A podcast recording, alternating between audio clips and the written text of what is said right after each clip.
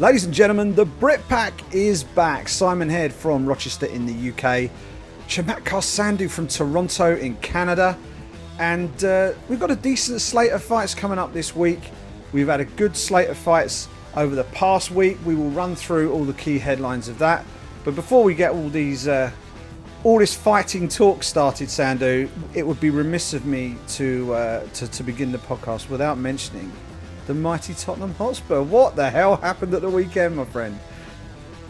I'm telling you, mate, one of the best days of the sporting calendar of 2020 for me personally. It's not been the greatest of times with the departure of Poch over the last year, Jose Mourinho coming in, and then obviously, you know, players going out, players coming in. But I tell you what, so far this season, Si, transfer window, happy with that. And, mate, to beat United 6 1 away. Jeez, jeez. I was over the moon, and of course, of course, Aston Villa had to go steal our thunder by beating Liverpool 7 2. What was that about? That was that was just like you know, like when like we, we all know that 2020 is just like the biggest anomaly in in global history. Like we've had we you know we've lost a load of uh, a load of legendary figures in the world over the course of 2020. We've obviously had the pandemic. We've got everything that's going on with uh, with the US president right now, um, and uh, even the world of sport is turning up some absolute, just absolutely crazy, crazy uh, stories, situations. Um, and uh, Liverpool getting their trousers taken down seven two is is is definitely right up there. Absolutely nuts.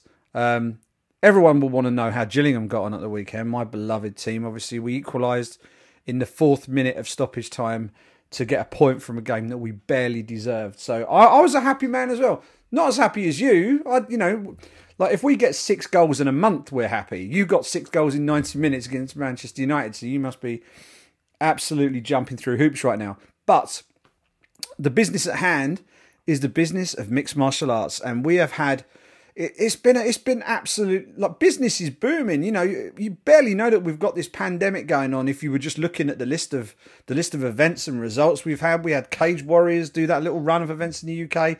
Bellator are well and truly back, more of which later in the show, and the UFC doing UFC things, putting on great shows, and just churning out event after event after event, and doing it in in given the given the circumstances remarkable levels of consistency and safety. So all of that is going fantastically well, and long may it continue.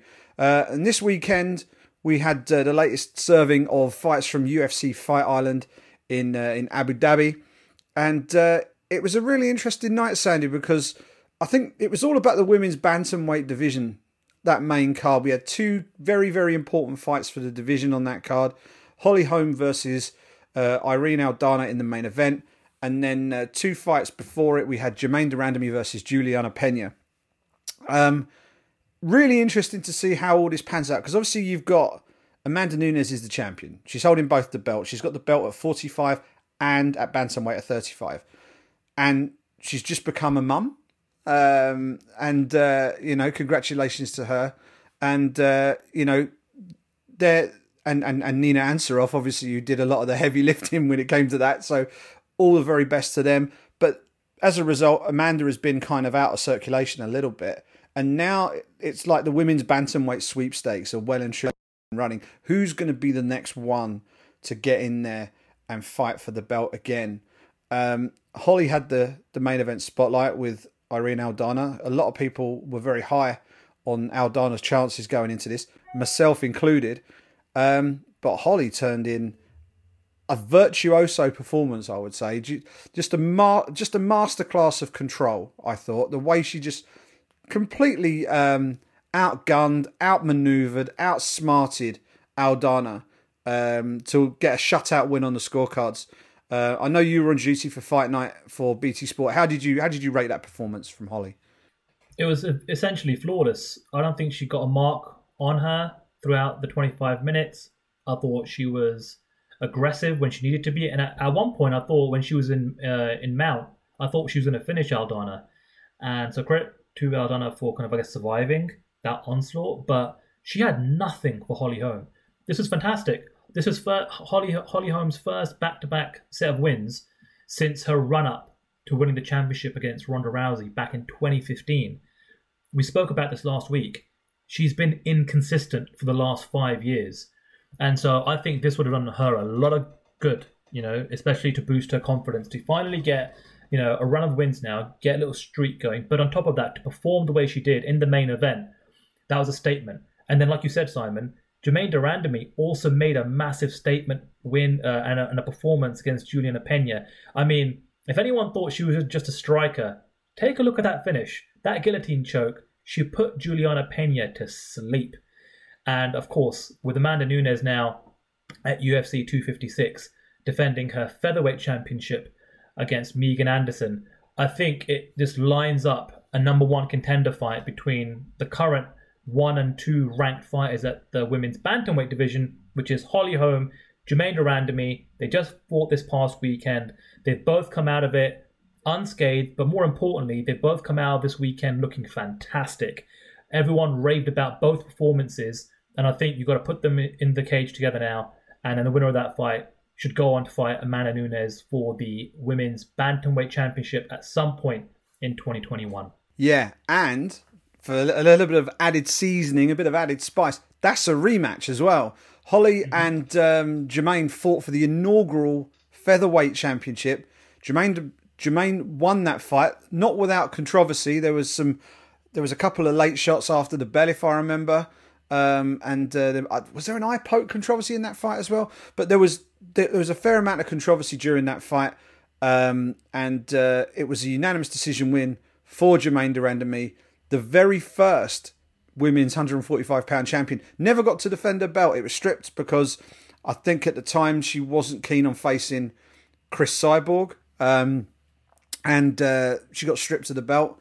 And she went through a bit of a, a, a spell of sort of negative PR. You know, like everyone seemed to hate on her for a bit. And anybody who dealt with her and met her knows that she's absolutely lovely. She's such a nice, warm person to talk to. To get to see her getting all that negative uh, attention was sort of flew in, in stark contrast to the person that, that, that we'd met and dealt with over the course of our our careers covering the sport on this side of the pond. But she's well and truly back. And if you take a look at Germaine de Randamie's record in the UFC, she's only lost to one person. She's she's lost to Amanda Nunes, but crucially, she's lost twice to Amanda Nunes. So she's lost. Um, she lost back in 2013 via via first round TKO, and then more recently, December 2019, she went all the way to the scorecards with Amanda Nunes, but it wasn't it wasn't the closest to fight. She did quite well in parts, but takedown defense let her down badly in that fight, and she ended up getting beat unanimous decision at UFC 245. So the question here is putting Amanda Nunes and sorry, sorry, um, Germaine de Randamie and Holly Holm together.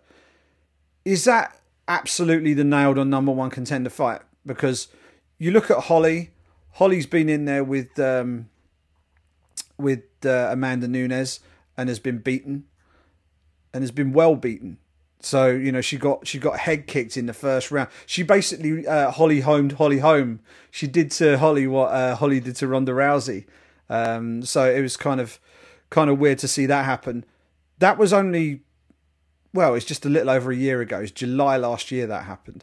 Uh, and then you got Germaine, who's already fought Amanda twice and has lost twice. So, is there somebody else who might be able to to maybe sort of finagle their way in, or do we think that enough if enough water has gone under the bridge at this point that the winner of Holly versus Germaine just is a um, a slam dunk to get that title shot next? I think in the short term, this is the fight that makes sense.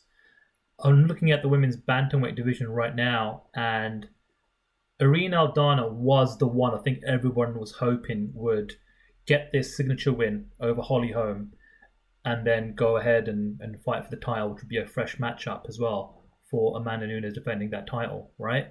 But Irene Aldana's in her 30s as well, and I'm looking at the women's 135 rankings right now, and there aren't many names that are screaming out off the page to me like, wow, that's going to be an amazing fight for Amanda Nunes, or that's going to be competitive, or that's someone that's making noise and I got this incredible win streak. I just don't see anybody in that list right now that is making enough noise for me, both in terms of results, social media, um, just interviews, charisma, personality, what have you, to go and actually challenge for that bantamweight championship. So yeah, I think you have to do de Randamie, Holly Holm.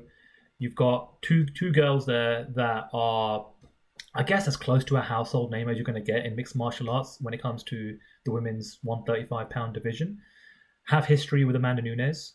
We, we all know that that the UFC that ticks a massive box for them where they can do a rematch. Obviously, in the, in the for the sake of de Randamie, that would be a third fight against Nunes. But listen, at the end of the day, when it's a, a shallow division and you're able to string a few wins together and finish fights, make a bit of bit of a statement in the post-fight interview, that's pretty much all you need to do at this day and age uh, to try and get yourself into a situation where you can fight for the title again. So yeah, I'm all for it. Yeah, I think it's it's one of those situations where you've got a, a, very very small elite group at the top of the division. Obviously, you've got Amanda who's the who's the champion, and you've got Germaine and Holly, and then there's a bit of a gap, and then everyone's jostling for position under that, and occasionally that pack will get the opportunity to break into the top three by facing one of those top two contenders. That's what. Um, that's what uh, we saw this weekend with Irene Aldana facing Holly. That was her opportunity. Couldn't get it done.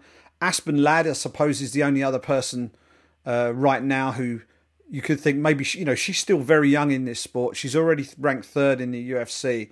She's had some injury issues. She's had some weight cut issues in the past as well. She seems to be she seems to be settling down now though, and I think if she can build a couple of wins together, she might be the one who has the best potential to maybe move up. She's got a very very good strong wrestling game um, that could prove could prove to be a, a tough test. But is she ready yet? I don't think so. So it really is between those two very familiar faces at the top. And uh, this is a problem that Amanda's got because she's a double champion. She's a, a, a, legend of the sport at this point. But what she hasn't got is that constant stream of of contenders sort of queuing up to face her.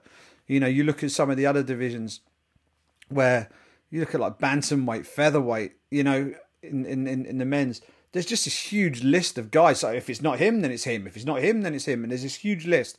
And it, you can almost perm one of uh, one of sort of five or six guys who would all be a legitimate challenger for a title.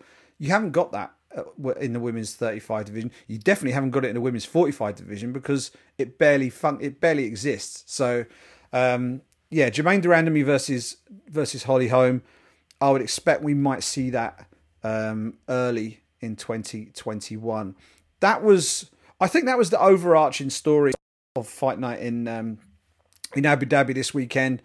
Just to quickly run off the other the other main card fights: Carlos Felipe against Yorgan De Castro. Um, my picks were dreadful this weekend.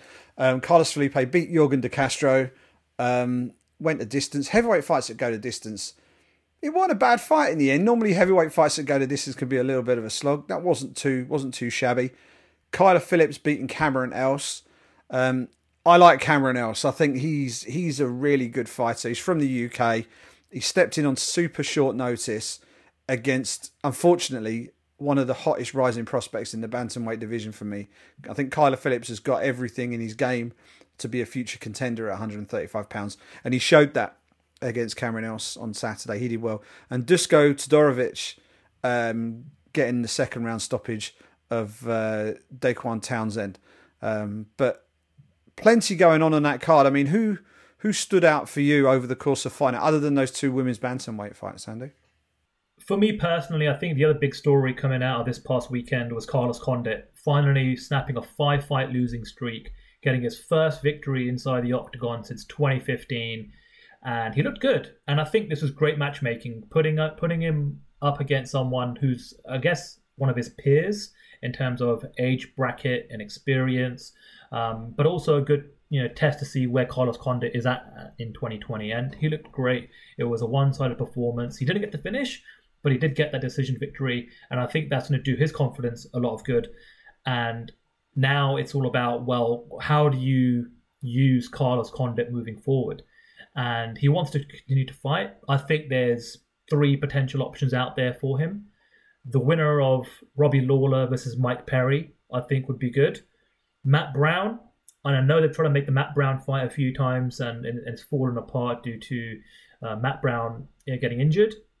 And then the other one, and this is the one that I think um, a lot of people are interested in, is a rematch with Nick Diaz. Now, of all the options, I I definitely like the Nick Diaz one the most, especially if he's serious about making a comeback. He hasn't fought for a very long time. Putting him up against someone like Carlos Condit now makes a lot of sense just to see where he's at. And also, I think for Carlos Condit, I think that would be good matchmaking, high profile fight, all the rest of it, what have you. The only issue that I see with a potential Nick Diaz versus Carlos Condit rematch in 2021 is how the UFC books it. Where do you place that fight? And my, my, my issue with it is this. If you see those two fight, you want to see a five round fight. Okay? It's you know you could you could finagle a three round fight between the two of them and and slap that onto a pay per view main card, but I think Nick Diaz is such a big draw still after all these years away from the sport that he's probably going to cost the UFC a lot of money, and he's probably going to demand uh, a back end on the pay per view or some sort of profit share there, right? So you can't put them in a five round fight on a fight night card, and if you put them on a pay per view, is it a three round? Is it a five round? It's just going to be challenging. It's going to be a little bit tricky. Um, so I'm, I'm curious to see.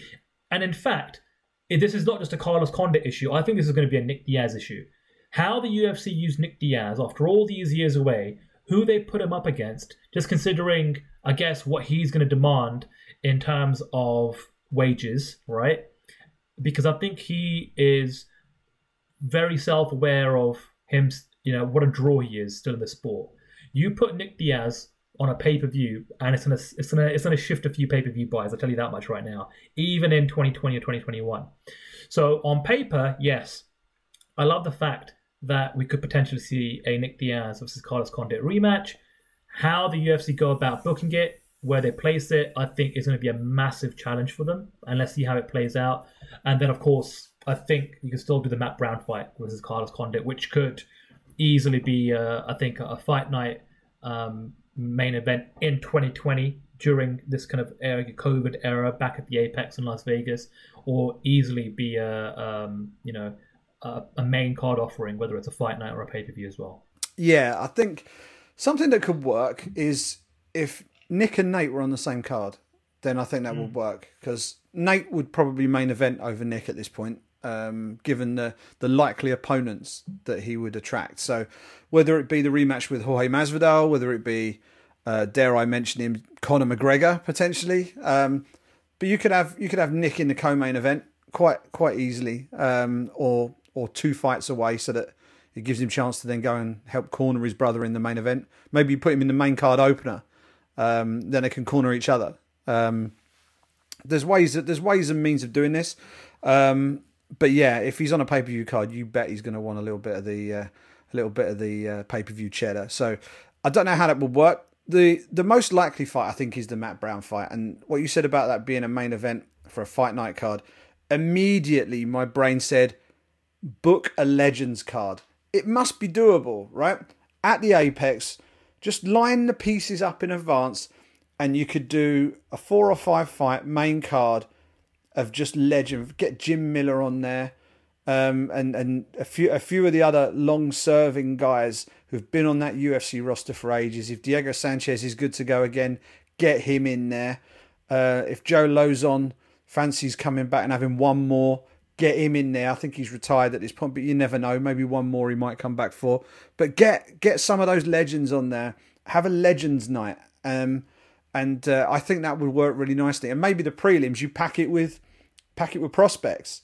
So you have you have the you know people who are making their debuts or second second fights in the UFC. Put them on the prelims, and then have the old school guys on the main card. I think that will work really nicely. But the Matt Brown Carlos Condit fight for me seems like just a really easy piece of matchmaking. They've tried to do it before, didn't quite happen. Um, there is one more fight I wouldn't mind, um, and uh, we saw them both in the Octagon together um, and that was Carlos Condit and a certain Mr. Daniel Hardy, Esquire. Um, Dan was it was a nice little moment actually. Dan interviewing his former his former rival in the cage, and um, you know I was I was there. I think you were there as well when they fought in London at UFC 120. Um, one of the highlight reel knockouts, probably the biggest highlight reel finish of Carlos Condit's career, um, where they both landed huge left hooks at the same time. Only difference was Hardy was up on his toes, Condit's feet were planted, and the power, you know, the power difference meant that Condit got the KO. Now I know Hardy is itching to get back, and everything I've heard from him has been that he would more likely be competing at 55 if he did. But he also said he's also talked about the sort of fights that he would come back for. And I think Carlos Condit is the. I know Diego Sanchez has been mentioned in the past as well, but I think Carlos Condit might be the perfect matchup for Dan Hardy to come back to. From a stylistic point of view, they both like to stand and trade. There's a little bit of a backstory there because they fought before. Um, takes the pressure off Dan having to cut weight if he is a little bit more slimmed down uh, and has less. He's carrying a bit less muscle than he was back in his welterweight days. He might be he might be up for a bit of that, and uh, him and Carlos seem to get on all right. It might be a nice little way for the pair of them uh, to sort of get in there, and uh, it might be Carlos's final fight. We don't know what he's doing with his career right now, whether he's looking to have multiple fights or whether he's just looking to round it out now. Uh, and we don't know what Dan's going to do. So, but I quite like that idea as well. Dan Hardy, Carlos Condit too. Um, you could do that anywhere, and it would be an interesting fight. So, I think everybody loves watching Carlos fight. He's one of those guys who, when he does eventually hang him up, um, yes, he he never he never won a undisputed belt, but he was an interim welterweight champion. Um, challenged GSP and uh, gave him a few problems as well. He will go down as as as for me one of the great UFC welterweights, even though he didn't have a long title reign or anything like that. Um, always enjoy watching that man fight. And uh, a word for Court McGee, and uh, I think uh, Carlos called him a savage afterwards because Condit broke his nose, broke uh, Court McGee's nose. He could smell round corners at one point during that fight, and uh, McGee basically re- it looked like he reset his own nose mid fight and then carried on and, uh, and and and just kept on going. One of the toughest men to ever pull on a set of UFC gloves for a whole load of reasons. Go back and check out his career story. It is a remarkable one. But um, good night of fights. I enjoyed it. There was some good stuff early on in the card. Casey Kenny's one to watch. He looked good. Second fight of the night um, against uh, Alateng Heili. Um, and there's a rumor doing the rounds that he might be taking on Nathaniel Wood next. I don't know whether that has um, has been uh, confirmed, but I know that that is floating around as a possible matchup. Um, so that'll be an interesting one. And uh, just to wrap up the bonuses, Sandhu, de Randamie got 50 grand unsurprisingly for her for her submission finish. Kyler Phillips got 50 grand for his second round finish of Cameron Else. Uh, Dusko Todorovic got 50 grand for his finish, uh, kick off the main card. And the first fight of the night, Luigi Vendramini, uh, with probably the best finish of the night. Brilliant, brilliant. Just blitzed Jessin Ayari. Finished him in 72 seconds uh, first fight. And It's nice to see the guys early early on in the card getting some bonus money. That doesn't always happen. Quite often they get they get superseded as the night goes on. But uh, Luigi Vendramini getting a uh, a nice bonus check to round out the night. That was UFC Fight Night on Fight Island, Sandhu. But um, there's been plenty of sparring going on away from the cage this week.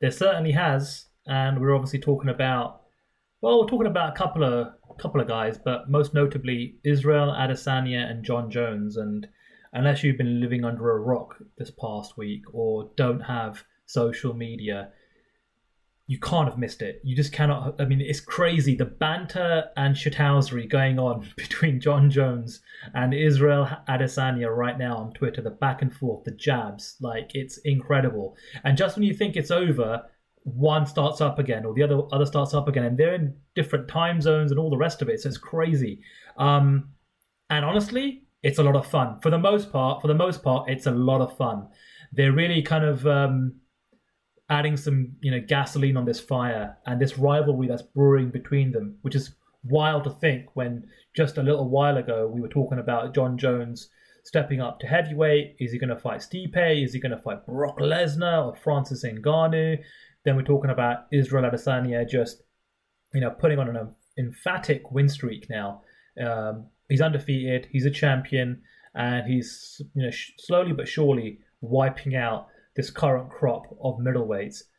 But I beg the question, Simon. I think it's time we um, put pause on anything else Jon Jones and Israel Adesanya have got going on in their respective divisions and careers.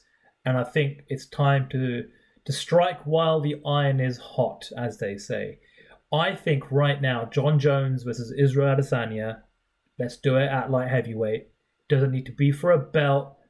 Those two headlining a pay per view does well over a million buys right now. And I think you could even stoke the fires a little bit more. Dana White said that the plan was to have Conor and Khabib as the coaches of the new season of TUF. And obviously, you know, Dana White and Conor McGregor have had their little back and forth in public. They, they, they're not on the best of terms right now. And it looks like that's not going to happen anymore. We haven't seen TUF for a while. And back in the day, I used to love watching The Ultimate Fighter for the upcoming talent uh, and the the pool of fighters that are trying to break into the UFC as much as the the rivalry that was always on display uh, between the two coaches.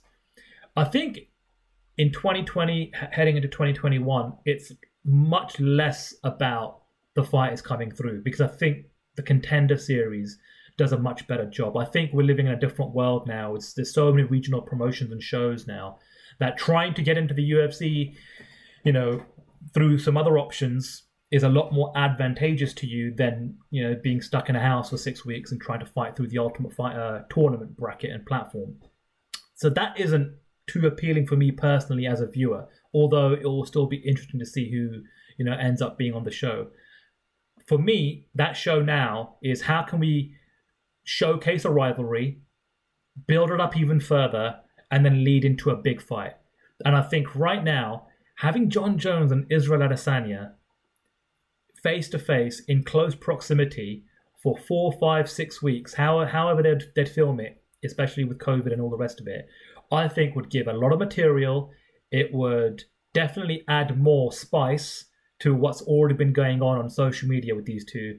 And it would just lead to a massive payday for both of them. And I think that's what it's all about, right? Make the biggest fights you possibly can to make the most money when the timing is right.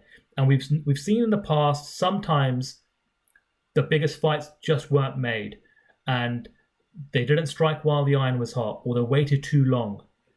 The time is right. The time is right right now. You have to do Israel Adesanya, Jon Jones, and you've got to do it before Jon Jones actually goes ahead and moves up to heavyweight. So I think if he does that, God knows when this fight will ever happen. That's my two cents, Simon. What do you think? I think this is tricky. I, I, I really do. Like when when you started off and, and you were saying we need to book this fight, we need to book this fight. The fight fan in me says, yeah, of course we need to book this fight. These these two guys have a have a very clear and public rivalry going on. They are within within uh, distance of each other in terms of weight. Um, it's a bookable fight. But then I look at it from a, a UFC point of view and say, okay, what does this fight do for us? Yeah, it's a big fight. So we get we we get all the benefits of putting on a big fight that people want to watch. But what what's what's the collateral damage here? The collateral damage is one of your superstars is going to get beat, right? Either Jon Jones is going to uh, receive his first defeat, legitimate defeat inside the octagon, or your unbeaten middleweight champion is going to take a loss in a non-title fight right? So from that point of view, it's tricky. I think in a normal in a normal case of things, what you would do is you would build the rivalry. If this if this had happened six months ago, this would be the biggest slam dunk of slam dunks because Jon Jones would still have the 205 pound title, and the logical thing then would be for Jones and Adesanya to fight for the 205 pound belt because there's no way Jones is getting to 185, right? So Adesanya would have to move up. He would be challenging for a second belt. Then you've got virtually undefeated Jon Jones versus undefeated Israel Adesanya. There's a championship belt on the line. There's champ champ status on the line. Everything's up for grabs. It makes sense. Jones has since relinquished his belt, which puts him in a slightly tricky spot. And if you're going to do Jones versus Adesanya now, the stakes in terms of um, hierarchical stakes, if you like, are zero, zero because there's there's no title on the line. They're not going to invent another belt for this. At least I don't think they are. Um, so that is what makes it tricky for me. However, the saving grace here is TUF, and TUF TUF is is is kind of the white knight galloping over the horizon, which I think makes this workable, because once you've got the build up to it and it's done as part of the Ultimate Fighter setting, and it's a fight on big ESPN, and you you build it up. I think you can. I think you can do it. But it is weird because you've got a situation where you had this all conquering light heavyweight champion who has now stepped away from that division. And you've got an all conquering middleweight division who's going to have to step out of that division to the other guy. It's like you're creating a, an alternative reality for these two guys to fight in, which for one fight is, is, is, a, is a hard sell.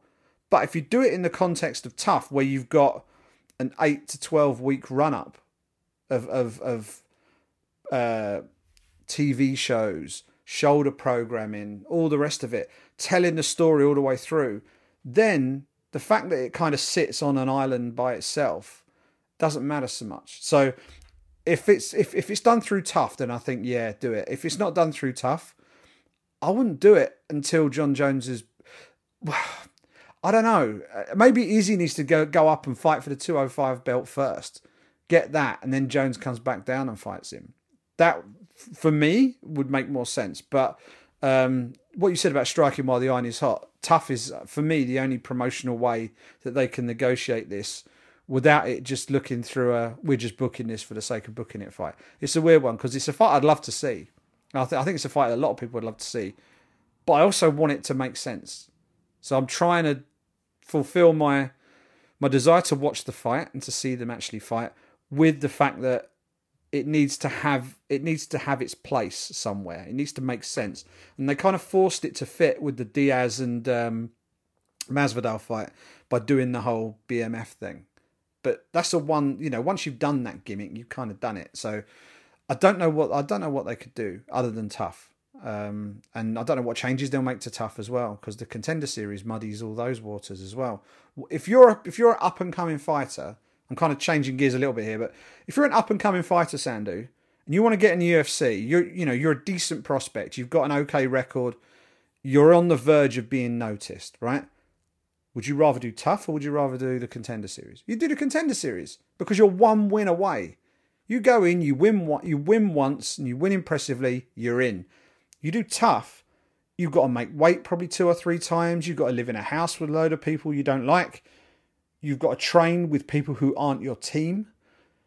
And then you're having the most important fights, arguably, of your career without the benefit of your own team around you. And uh, you've got the chaos of everything else going on with regards to the coaches. I don't know how they would do it. Whether the people are now going to be winning opportunities on on a on a contender series card. I don't I don't know how they're going to make it work because the contender series almost makes the way the Ultimate Fighter used to work, pointless. Unless they're going to do team versus team. You know, like, you remember they did Blackzilians and uh, ATT? Or whether they do a comeback series. People who used to be in the UFC. And, uh, you know, I don't know how they're going to do it. But um, I like the idea of Jones and Adesanya as coaches, though. I think that would be dynamite television. Well, Dana White said this past week, and I thought it was quite telling quote. He told the media that this is the fight to make. You know, he's interested in Jones versus Adesanya. And to your point on tough, like I said, it's not about the competition of trying to win a place in the UFC and trying to get a contract. That isn't appealing to me anymore. The and, and, and the most telling thing about the UFC is they realize that as well. Otherwise, why would Dana White go out and say we were planning on doing Conor versus Khabib, one of the most heated personal emotional rivalries in UFC history, and you're going to put them on a on a reality TV show for X number of weeks. I think they realize that that particular show, that particular product, has to be about who the coaches are. And if you can't do Khabib and Conor now, you could easily make a case for the second best thing in terms of trying to get casual fans, mainstream viewers who are aware of who the two personalities are, are aware of who the two fighters are, have been perhaps following some of the back and forth on social media is Israel Adesanya and Jon Jones.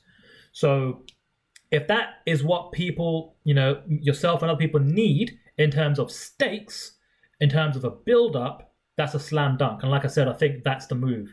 You put them on that reality TV show to get more content out of it, to get more back and forth. You know, uh, my favorite episode or season of TUF was Rampage versus Rashad. What almost ten years ago now. They ended up headlining a pay per view. It was a non-title fight, and it did over a million pay per views. And I know different time, different era, but you tell me you put these two on a, on a reality TV show for X number of weeks, put them on TUF, they fight at 205, title be damned. That's not going to do a million pay per view buys. I think it is. And on top of that, it's on ESPN. So a lot more eyeballs than back in the day, uh, you know, season 10 of TUF, which was on Spike in, in the US. So I just think, you know, they've caught lightning in a bottle here. And Israel and Jon Jones aren't stopping. They're going literally like every single time I'm checking Twitter, there's just more coming, and they're just not letting up. So let's see what happens. But I, but I think, I, I, me personally, I don't need a title. Just get them in there. I, feel like sometimes we as a community, we almost want every everything to be so perfect, and when that you know becomes kind of like the um, the mathematical equation of, of what's gonna give us the biggest fights, we we lose sight of what what's most important. And it's just two guys with a rivalry, get them in there, build it up, let us know the date, let us know the time, let us know how much it's going to cost, and we'll get the popcorn and have a good time. That's what it's all about. So we'll see how this plays out, but I can't wait. I mean, if this is something that the UFC are planning to do, and Dana White said this past week that it's a fight he's interested in, then perhaps there's some things going on behind the scenes as we speak. Yeah, I mean, I, I think the the one thing that, that is absolutely guaranteed is if they book this fight, it will it will be in the top two or three. It'd have to be a big year for it to be third. It'd be in the top two biggest fights of the year easily, easily. Because uh, you, are basically talking about a Conor Khabib fight is probably the only other fight um, that would top it. I think right now in terms of star power. So I'd love to see it happen. Slight side question: You mentioned there about the uh, the way TUF has worked in the past, and it's been about building up the prospects and as a talent finding show, basically, isn't it? It's like, okay, we'll put all these prospects in, we'll find out who the best ones are, they all go in the UFC. If that is no longer the the uh, the mo of the program, and we're basically building up this big fight, but obviously you still need something. There needs to be something going on. There need to be coaches of somebody, and there needs to be a, a purpose to that. So how would you how if if you were in charge of TUF, if someone said, right, Sandhu, sit down, blank sheet, reinvent TUF. Let's forget the whole. If if if if we take the view that if we want them as coaches, we've got Jones and Adesanya there on tap if we want them. How would you redefine and reinvent TUF? Because the format has has been pretty solid. They've they've made small changes to it. They tried it live one year. They've done team versus team. They've done they they did a season where they just brought in a load of champions, um, and they did a comeback season. So how how would you how would you tweak and redefine it for 2020 or 2021? So there's a few things you could do. I think again, let's say let's say if you've got Israel Adesanya and Jon Jones, you could almost do Team Jackson Wink versus Team City Kickboxing, and perhaps have some other guys in a similar weight class uh, from both of those camps and gyms vying to get a contract, right? So you could do that. That'd be fun. Um, and again, that would just add to the overall arching rivalry between Jon Jones and Israel Adesanya. And we've seen Jon Jones take a pop at Eugene Bareman as well. Um, so that would be interesting. You could do a Legends show. You can have some guys that want to come back for one more run, see if they can still you know, still hang, and you know perhaps some guys that the UFC have let go. One thing that I actually would love to see, and, and the thing is, I don't know if this will ever happen. So this is more of a, a fantasy idea for me, is having some of the best current crop of fighters on the show to fight for either a guaranteed title fight. So you, you're going to go through TUF, and the reward is to win uh, the opportunity to fight for a UFC championship, or the winner of TUF actually wins a UFC championship. And by that, I mean, let's say if you wanted to create a brand new division, uh, the UFC 165 pound division, for example. I know that's been kind of like everyone's dream for so many years. So something like that, I think. You know, either you get like the, the top twelve guys, and you've got to like then I guess play around with the um, the rules a little bit because you don't want to see them in two round fights. That is typical of TUF. Um, and I guess you'd probably want to have 16 fighters so you can have quarters, semis, and all the rest of it. Um, but yeah, something like that, and that then gives me gives me some stakes. That that gives me a reason to tune in, regardless of who the coaches are, knowing that the winner's either going to fight for a title or the winner's actually going to win a championship. The championship one's probably a little bit tougher because everyone's got a belt, unless the UFC actually creates a new division. Fighting to to find a number one contender, however, that could work. We talked about the UFC women's 135 pound division, Simon, and outside of Randamie and Holly Holm, there isn't too much else going there apart from say someone like Ann Aspen Ladd, right? Maybe you could take I don't know the top you know the top eight or in the top ten, uh, or just take eight, and you have quarters, semis, and a final, and you could do something else with uh, another batch of fighters. But something in that ballpark is probably gonna pique my interest in terms of actually tuning in to the fights themselves outside of the drama that the coaches present. How do you, what do you think of that? Yeah, I mean, I was, I was, I was really interested to see what what you would come up with because I've, I, I've had a, one idea in my head, and I've wanted this for years, and I've, I've contented myself, and and I've, I've relaxed myself with the fact that this probably will never happen. But the thing for me that made TUF really work, aside from the reality TV element, was the fact it was a tournament and I love tournament MMA. I love tournament anything. Right, I'm a, I was a, I was a football journalist, a soccer journalist, um, long before I started writing about MMA, and the World Cup is my is my holy grail. That is the ultimate sporting event. You start, you have the group stages, you've got all the matches, and then you got the brackets as they go through all the way to the final. And um, people love that. March Madness in the states is huge, and you know it, it's it's big business. And I would love a way for the UFC to take TUF and basically reinvent that brand. That becomes their their Grand Prix, if you like. Um, and uh, you could do it for 165. I think that is a brilliant idea because doing it for 165 means it doesn't affect anything else that is already going on promotionally. You know, um, fighters who are fighting at 55 can still fight at 55. Fighters who are fighting at 70 can still fight in 70. But you put them in this tournament and you you just space it out through the year. I think that will work perfectly. And uh, the other thing, the other way of doing it is you maybe use that to really build up some of the prospects you've got. You maybe say, right, okay, we're going to have a tournament for anybody in the UFC who's not had more than three fights in the UFC. So anybody who's had three fights or fewer in the UFC at whatever weight it is you're deciding to run with, you create the tournament, you stick them in, because the UFC rankings are a load of old pony anyway, right?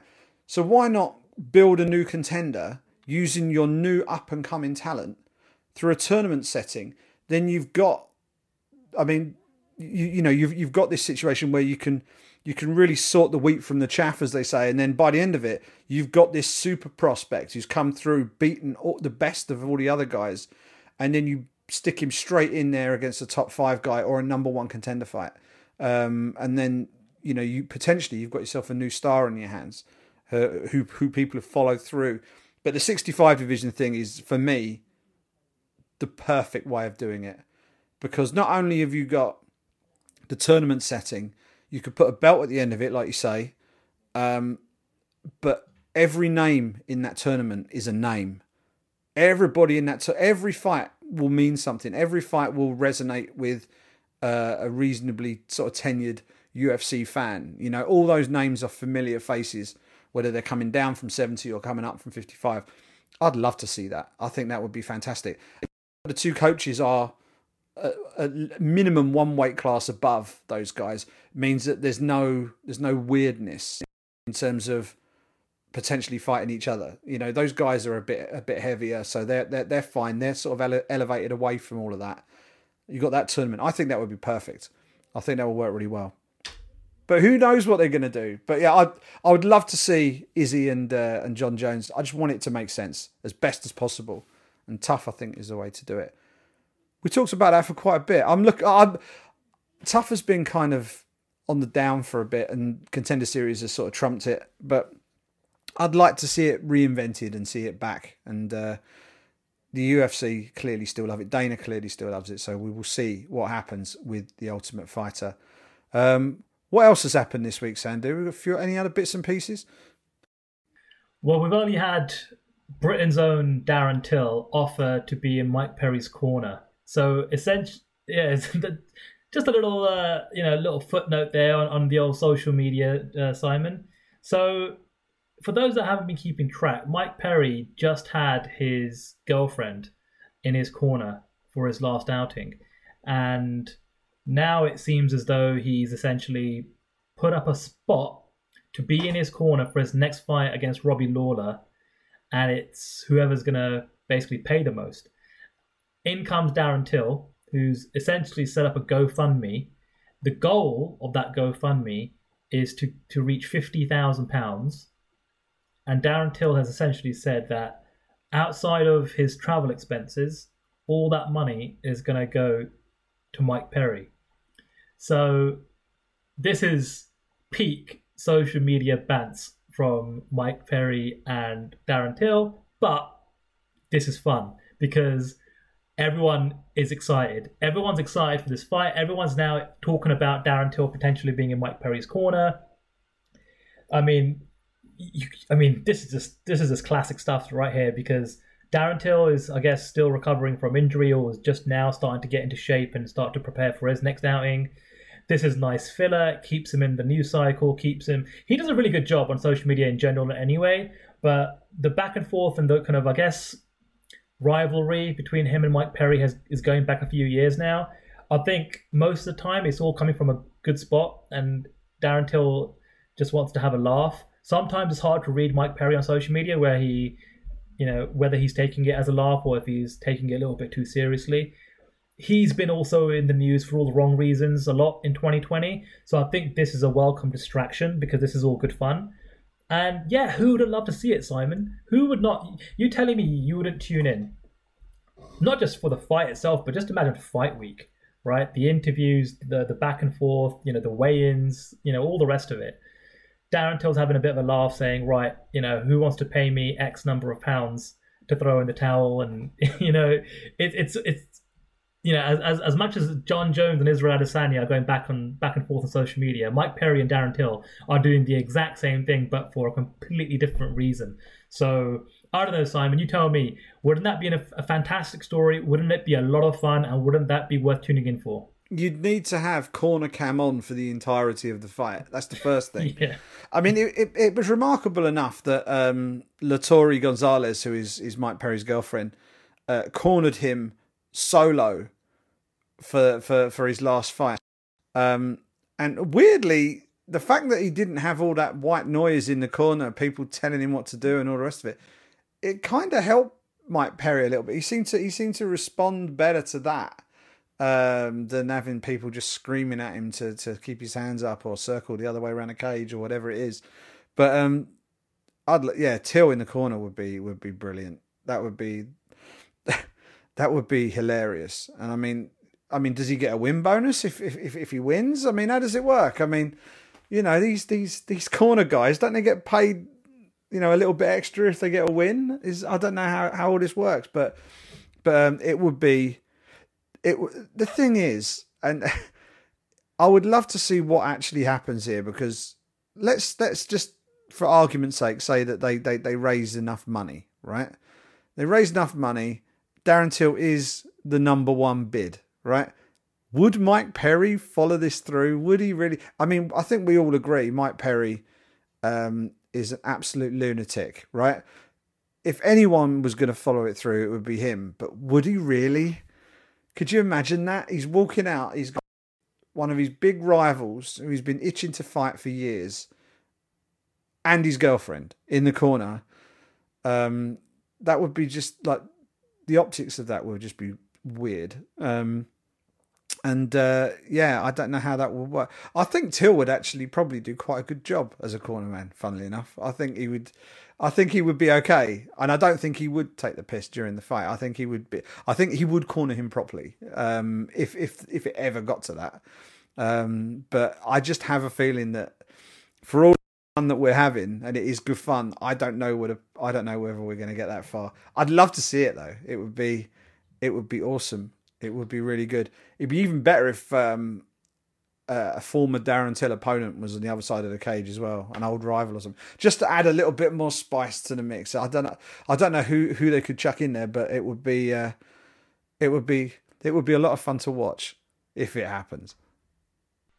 Yeah, I mean they've already raised almost three grand, and the GoFundMe's you know, only been up for like an hour or two.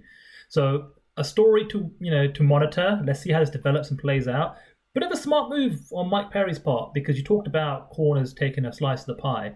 This is his way of essentially, you know, keeping more money in his own pocket. And in fact, he's kind of spun it around where he's essentially asked someone to pay him the privilege of cornering him and getting a, you know, essentially uh, a front row seat to to his fight.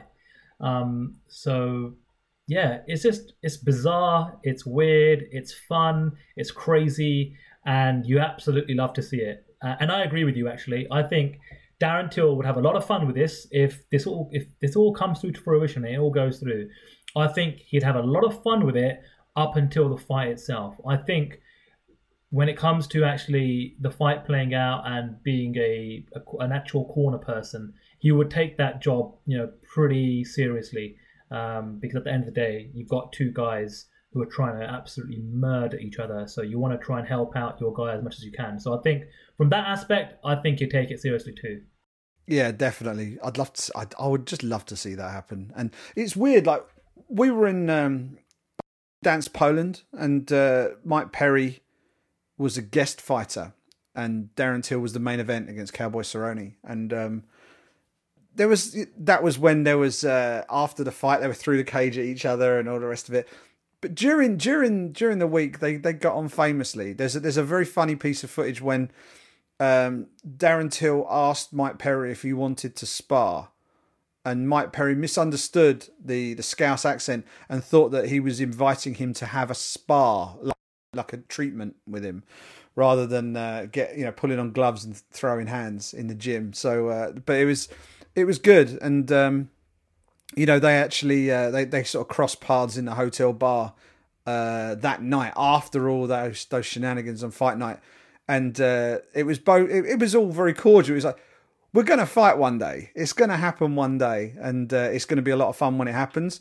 Um, but we're not going to do it in the bar. So it, all was well. Everything was fine. So uh, yeah, but uh, at the moment their careers are on very different different uh, trajectories. So uh, whether we where, whether we ever do get to see them fight in the octagon remains to be seen.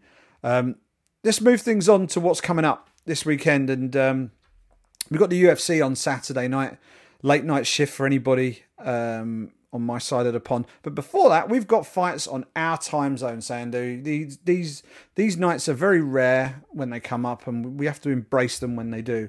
But this one is a historic one for a couple of reasons. Bellator are putting on the very first major MMA show in Paris, France.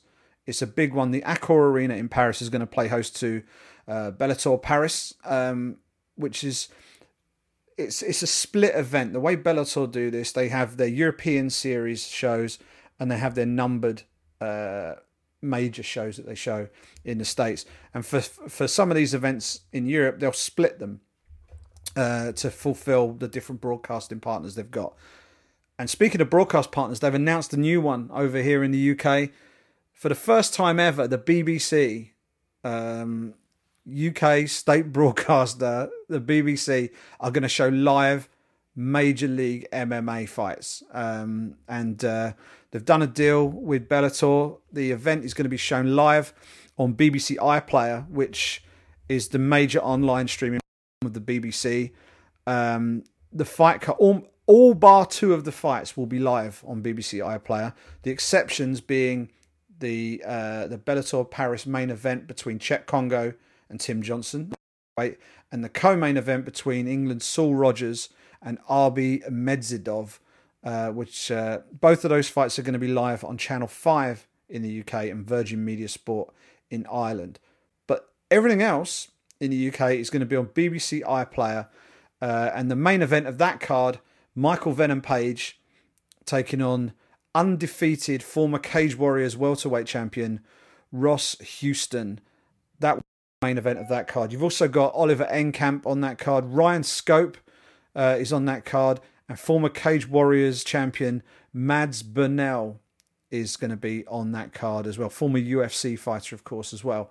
So um, card is packed with uh, packed with uh, names that are familiar to long-time Bellator Europe uh, viewers. Terry Brazier is on that card. Elias Boulay, who is a, a, star in the making, he's on that card. Dominic Woodin is on that card. So there's a lot to enjoy on that fight card. But Sandhu, you you know as well as I do, MMA on the BBC has been a long time coming. I write for the BBC, right? I do the UFC fight night reports for them. I've been doing them for a few years now. But it wasn't all that long ago that they didn't even didn't even acknowledge the existence of the sport they're covering it live. Uh, sorry, they're covering it on the website now regularly. Now they've got live broadcast rights. It's a big deal. It's a massive deal. And look, I work for BT Sport, who I think have year on year just they keep getting better and better when it comes to being a fantastic broadcast partner for the UFC and long may that relationship continue. Outside of that though, it's just so great for the industry, for the business, for the sport, especially in that UK market, to see other massive platforms get in on MMA.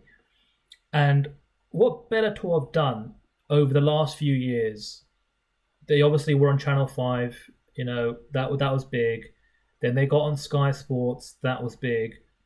And now they're on the BBC. Now, it's not BBC One or BBC Two, BBC Three, any of that. It's BBC iPlayer. But as long as you paid your TV license, you're going to have access to BBC iPlayer, right? And so that's a lot of homes and that's a lot of potential eyeballs. That's a lot of MMA fans that don't really need to, um, I guess, go out of their way trying to find some dodgy channel or figure out how they can, you know, watch this event. Your phone, your laptop, your your iPad, your tablet, or even your TV.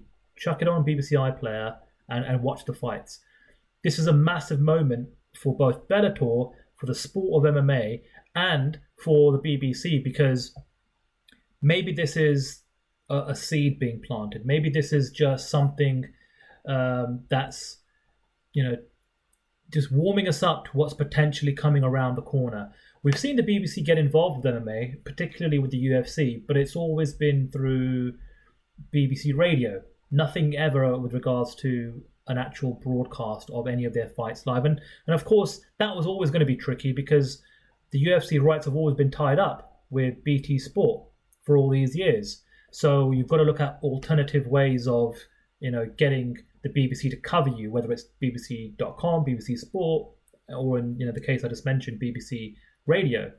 But with Bellator, the way they've kind of gone into their broadcast conversations, they've kind of divvied up, and you know, this is a prime example of the regards to the bulk of the show being on iPlayer, and then you've got two fights on Channel Five. Now that does make it a little bit, I guess, challenging. Uh, off air, we spoke about this, Simon. You kind of, you know, mentioned that Bellator is almost like, for fans in the UK specifically, it's almost like secret cinema, isn't it? It's like if you know, you know you'll figure it out. You know when to switch over from BBC iPlayer to Channel 5 and all the rest of it. But I think this is good for Bellator in terms of just having so many different conversations out there and then trying to get a bit of a marketplace and maybe even a little bit of a bidding war going between the various broadcasts to see if there is one that wants to jump all in with Bellator. I mentioned you've got Channel 5, you've got Sky Sports, and now you've got the BBC. So it's only going to be healthy for them moving forward to see how things work out on iPlayer and if perhaps the BBC want to buy X number of events for 2021. Um, so yeah, this is fantastic. This is huge, and like I said, it's good for the industry. It's good for the business, specifically in the UK, because when things like this happen, there is a knock-on effect. You work for BBC Sport. You work for BBC.com, Simon. There might be a might be a phone call coming in to you at some point down the road saying, "Hey, Simon, we've got X number of events that are going to be in the iPlayer, and we need supplementary content. We need shoulder programming. We need X, Y, and Z." I don't know if that's going to happen or not, but that's what I'm getting at. There's, for, for the industry's perspective, this is this is fantastic because it means there will be more conversations. There'll perhaps be be more jobs or things of that nature. So yeah, this is this is all positive, and I'm loving it. And uh, long may it continue. Yeah, just to just to break this down for you, I've got the uh, I've got the broadcast times, and the way this card is broken down is very strange. But I will run you through it just so that everybody on both sides of the uh, Atlantic who plan on watching this show um, can hopefully get a handle on this. We effectively have three cards. Okay, we've got uh, the Bellator 248 fight card, which will go live on BBC iPlayer in the UK at 4:30 p.m. Uh, UK time, which will be 11:30 a.m. Eastern Standard Time uh, over where you are. It will be live on CBS Sports Network and DAZN, and it will feature four fights: Michael Page versus Ross Houston, Oliver Enkamp versus Emmanuel Dawa, Ryan Scope, Alan Omer, and Mads Burnell versus Darko Banovic. That is the first portion of the fight card. The next portion of the fight card is the Bellator Paris preliminary card, which is a six fight prelim card uh, which will start at 1.45 p.m. Eastern Time, which will be 6.45 p.m. UK time. Then, after all of that, you've then got the two fight Bellator Paris main card, which will be live. Oh, sorry, the Bellator Paris prelim card will be live on BBC iPlayer. So it's weird. In the UK, you're going to get your prelim fights live after the main card after what would be considered to be main card fights. So that's kind of weird. In the states and and uh, probably in Canada as well, you then have to it's still on. It's also on Bellator's YouTube channel, so they're not on CBS that portion of the card. Then Bellator Paris, the main fight card for them, the two fights: Cheick Kongo Tim Johnson at heavyweight, Saul Rogers, Arbi Medjidov at featherweight. That is going to be live stateside exclusively on Bellator's YouTube channel. It'll be exclusively live on Channel 5 in the UK and on Virgin Media Sport in Ireland. That kicks off 5 pm Eastern, 10 pm British summertime. There you go. Clear as mud. Nice and easy. So, but this is this like it, it's it's one of those whenever a Bellator event kicks in, you need you need to sort of you know that gif of um the guy from The Hangover doing playing poker and he's got all the numbers flying around his head. Um, it's like that trying to work all this stuff out. And sometimes it doesn't make a lot of sense on paper. But what it does do is because Bellator have got so many broadcast deals and all the rest of it, and they're just serving different markets and trying to keep everything everything going and serve all their various paymasters in the way that they need to. Um, it makes this a little bit tricky, and sometimes you have to bounce around a lot. And state and normally it's us guys in Europe who do a lot of the bouncing around trying to work all this out. Actually, it's easier for the Brits because it's it's basically BBC iPlayer all the way uh, from 4:30 in the afternoon until those last two fights at 10 p.m. UK time. Whereas stateside, you're going from CBS to DAZN or DAZN to Bellator YouTube channel. Options galore, lots going on the long and short of it, Sandhu, is we've got a really uh, historic event. It's the first big MMA event in France. Um, really good for that. And um, yeah, a coup for Bellator to getting ahead of the UFC. And uh, they're really looking to kick things up. So looking forward to seeing that. MVP versus Ross Houston uh, will be a good fight. I'm looking forward to that. And uh, to have it on uh, two big broadcasting platforms in the UK can only be good for the sport uh, in this part of the world. So very, very happy about that. But that's that's part one of the night. Then it's the UFC Sandhu part two. Yeah, big one this weekend. Marlon Moraes versus Corey Sandhagen. That tops the bill. Pretty important fight at bantamweight. Now I think you've got you know guys like Aljamain Sterling who I, I sh- you know should be fighting for the title. Petr Yan is is the current champion. Cody Garbrandt, you know, I guess he was gonna fight. Um, who was Cody gonna fight? Who just he just pulled out, didn't he? Cody was, going to fight, fight Deiveson Figueiredo for the belt at flyweight. Yeah. He, he, why have they still got him listed in the bantamweight rankings? It's so annoying. But anyway, so what I'm trying to say is Marlon Moraes versus Corey Sandhagen isn't a fight that I think is going to produce the next number one contender because I personally feel like Aljamain Sterling has that on lock. It should be him fighting, but there are so much politics behind the scenes that you just don't know what's going to happen. And with Corey Sandhagen, he's coming off a loss to Aljamain Sterling. So I think if he wins, then it's a slam dunk. You've got to give Aljo the fight. Where it gets a little bit tricky is if Marlon Moraes wins. Now, Marlon Moraes He's coming off a win over Jose Aldo that a lot of people, me included, thought Jose Aldo won. He got the split decision. If he beats Corey Sandhagen, I think there could be some behind the scenes conversations about perhaps giving him the nudge over Aljamain to get the, the shot against Petr Yan. So it's going to be interesting to see A, how the fight plays out, but more importantly, the fallout of this particular fight. I'm, I'm, I'm assuming that Aljamain Sterling is going to be Corey Sandhagen's biggest fan because as long as Sandhagen wins, you can't deny Aljamain Sterling the title fight then. No, it's an absolute travesty that that uh, Aljo hasn't fought for the belt yet. I just I just do not understand why he hasn't been in there for the belt. I really don't. Um, you know, to see Jose Aldo in there fighting for the belt, coming off a loss, just beggars belief. Okay, I, I I agree with you. I think he, he did beat Marlon Moraes in my eyes. I'm not a professional judge, right? So from my from my naked eye watching it backstage at the events, I wasn't even cage side for that event. I was running the back during that that that that event in Vegas. Um, but I watched it on the screen, um, and I, I felt that Aldo had won that fight. But once it's awarded to the other guy, that's what goes in the record books, you know. And I think I think Moraes was given a bit of a bad a bad really by by the UFC there. So, um, but Aljo Aljo really should have fought for the belt.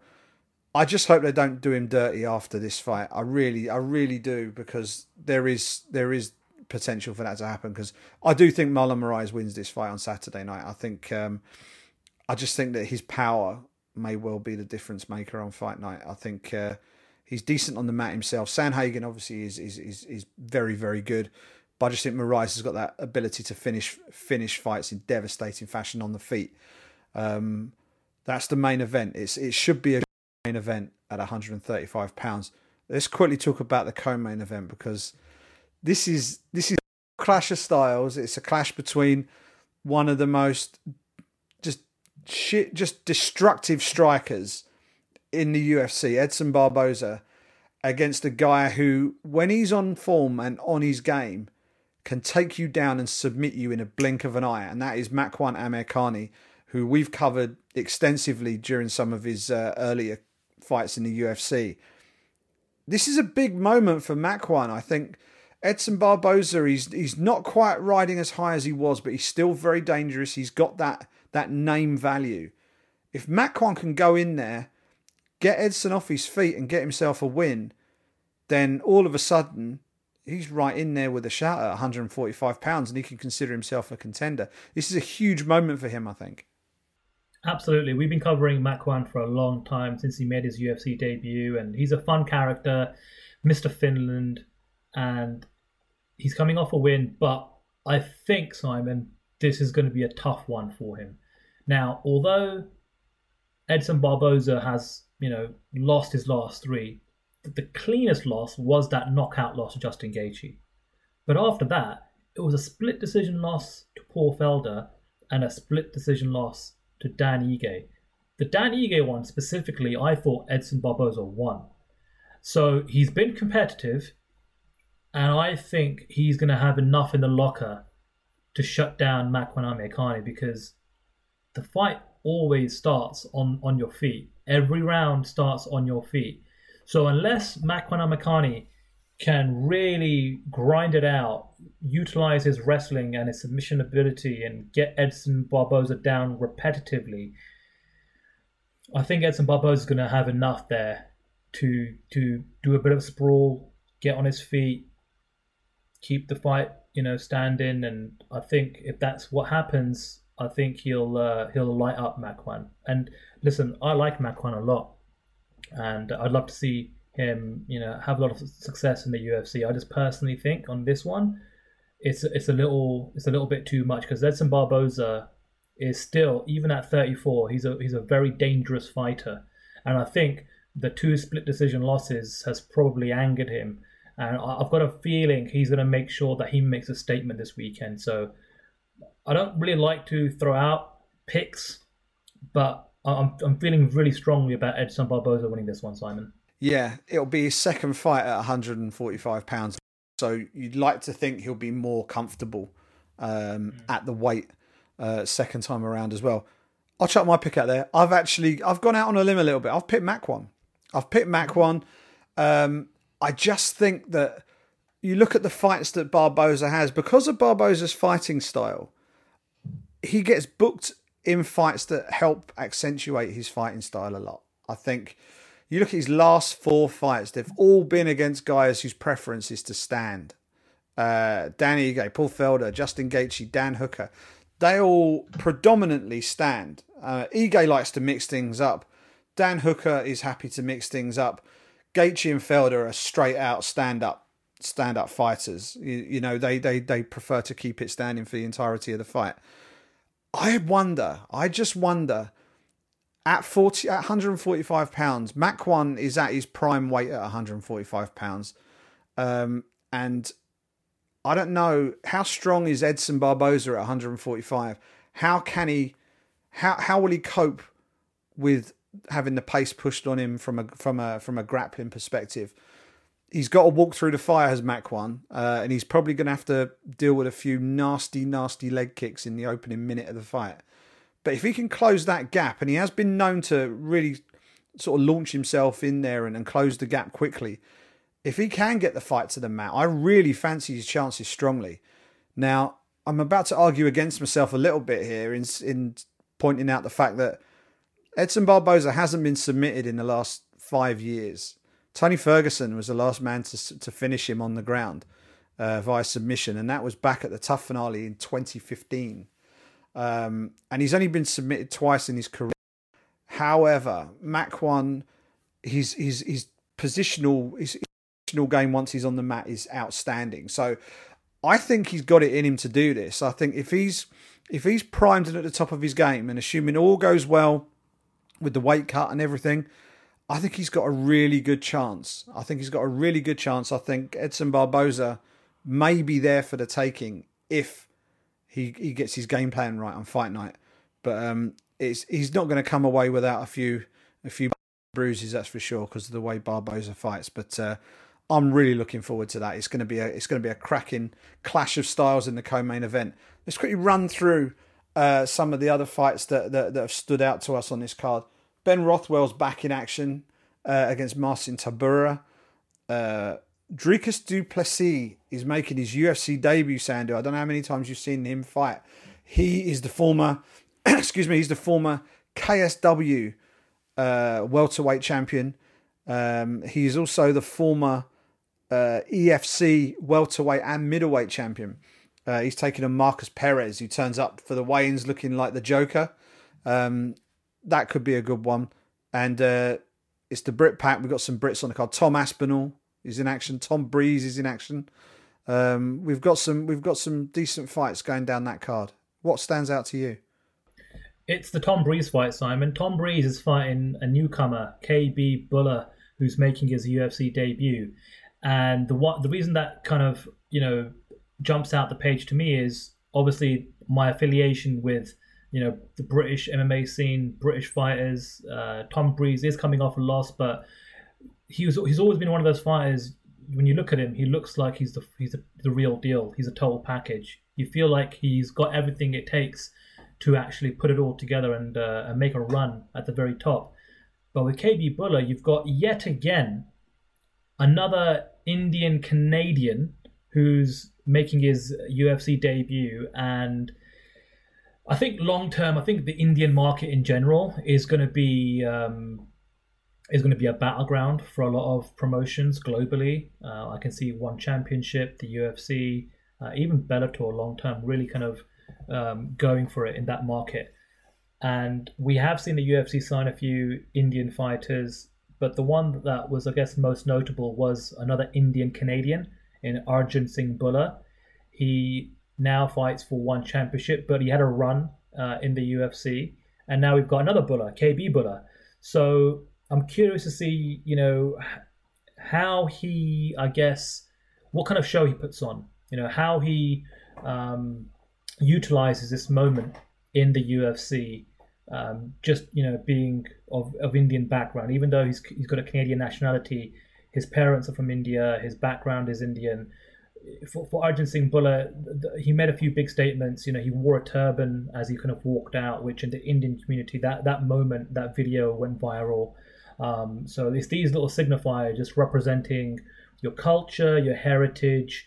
Um, I love to see it. We just haven't seen too many Indian fighters uh, at the very top level in the UFC. Um, so for me personally, uh, I think that's a, a, really important fight, a great fight, and uh, I'm interested to see how this one plays out, and I'm also interested to see how Fight Week plays out, especially with regards to KB Bhullar. Yeah, there's there's a lot of there's a lot of interesting matchups on this card. I'm I'm really intrigued by this. That there's not a, a, an abundance of huge names, um, but there's there are some really interesting ones on there. Tom Aspinall from from from England looks like he could be a serious threat at heavyweight if he if he works his career the right way. He's back in action. Um, Youssef Zalal, I've got a lot of time for Youssef Zalal. Very exciting featherweight will be kicking off the uh, the main card against former Cage Warriors title challenger Ilia Topuria. Uh, that'll be a good fight. And the prelim card is just packed with uh, with, with, with up and coming prospects. Impa Kasanganay came through the uh, the contender series, absolute mountain of a man at 185 pounds. Um, looks re- he looks really good. He's he's just one of those where he looks solid everywhere, and uh, he he's getting he's getting his shot in the UFC. Looking forward to seeing him. There's a potential fight of the night in the third fight uh, at featherweight. Giga Chikadze versus Omar, Omar Morales. Chikadze is a really slick former kickboxer, got great striking, really, really solid on his feet. Omar Morales is an out and out knockout artist. So I'm really looking forward to seeing those two guys go toe to toe in the, the third fight of the uh, third fight of that preliminary card. But there's interesting stuff all the way down the card. Chris Daukaus, former Cage Fury uh, heavyweight champion, uh, he's getting in there with Rodrigo Nascimento on that prelim card. Loads of interesting fights on this card, um, but I think it really is all about what happens after that main event and and who gets the shot at that bantamweight title. I'd love it. I'd really love it if the UFC announced uh, Aljo as the top contender and basically announced his fight booking ahead of this. Let's just nail this down let's make it clear. Aljo's the next the next contender, and let this fight be for the shot after that, and uh, everything go nice and smoothly. And you know, normal course of events is nicely set. We've got a nice schedule of of title fights at bantamweight beginning to settle themselves down because that division is absolutely stacked. The last thing we need is some sort of confusion at the top. So, um, but it should be it should be a, a good good night on Fight Island um, Saturday night, October the uh, Saturday night, October the tenth. It'd be October the eleventh, local time in Abu Dhabi. Not a packed show, not a packed night of fights, Um, that's about all we've got, Sandhu. Correct. And for those of you who want to continue to support the show, the best way you can do that, if you're listening on Apple, is drop a rate, drop a review. That really helps us out with the old Apple podcast algorithm. And for anyone else that's listening anywhere else, whether it's Spotify or whatever your podcatcher may be, drop us a, a, thumbs up, a like. If it's possible to leave some sort of review or rating on any system, go ahead and do that. But ultimately, we'd love for all of you guys to support us at our Substack. That is the Britpack.substack.com. That's the Britpack.substack.com. If you want to follow the show, it's at the at the Britpack MMA on Twitter, and I am at Sandhu MMA across all social media platforms. Simon, you can find him at Simon Head on Twitter and at Simon Head Sport on Instagram. Awesome! It yet another packed edition of the Brit Pack. It's we always think it's going to be relatively quiet this week, but we always manage to find stuff to talk about. Whether it's debating what to do next with TUF, picking over the very confusing broadcast uh, situation with Bellator, or just talking through the fights that we've seen and the ones that we've got coming up. That's what we're here for to uh, get under the skin of all this stuff and uh, keep you lot out there informed uh, as we go through this uh, this pandemic and beyond, uh, covering the sport of mixed martial arts. Lots of fights coming this weekend. I think one championship might even have a show on, on Friday night as well. So lots going on. One championship, Bellator, UFC. Get out there, fill the fridge, fill your boots, and uh, we'll talk to you next week.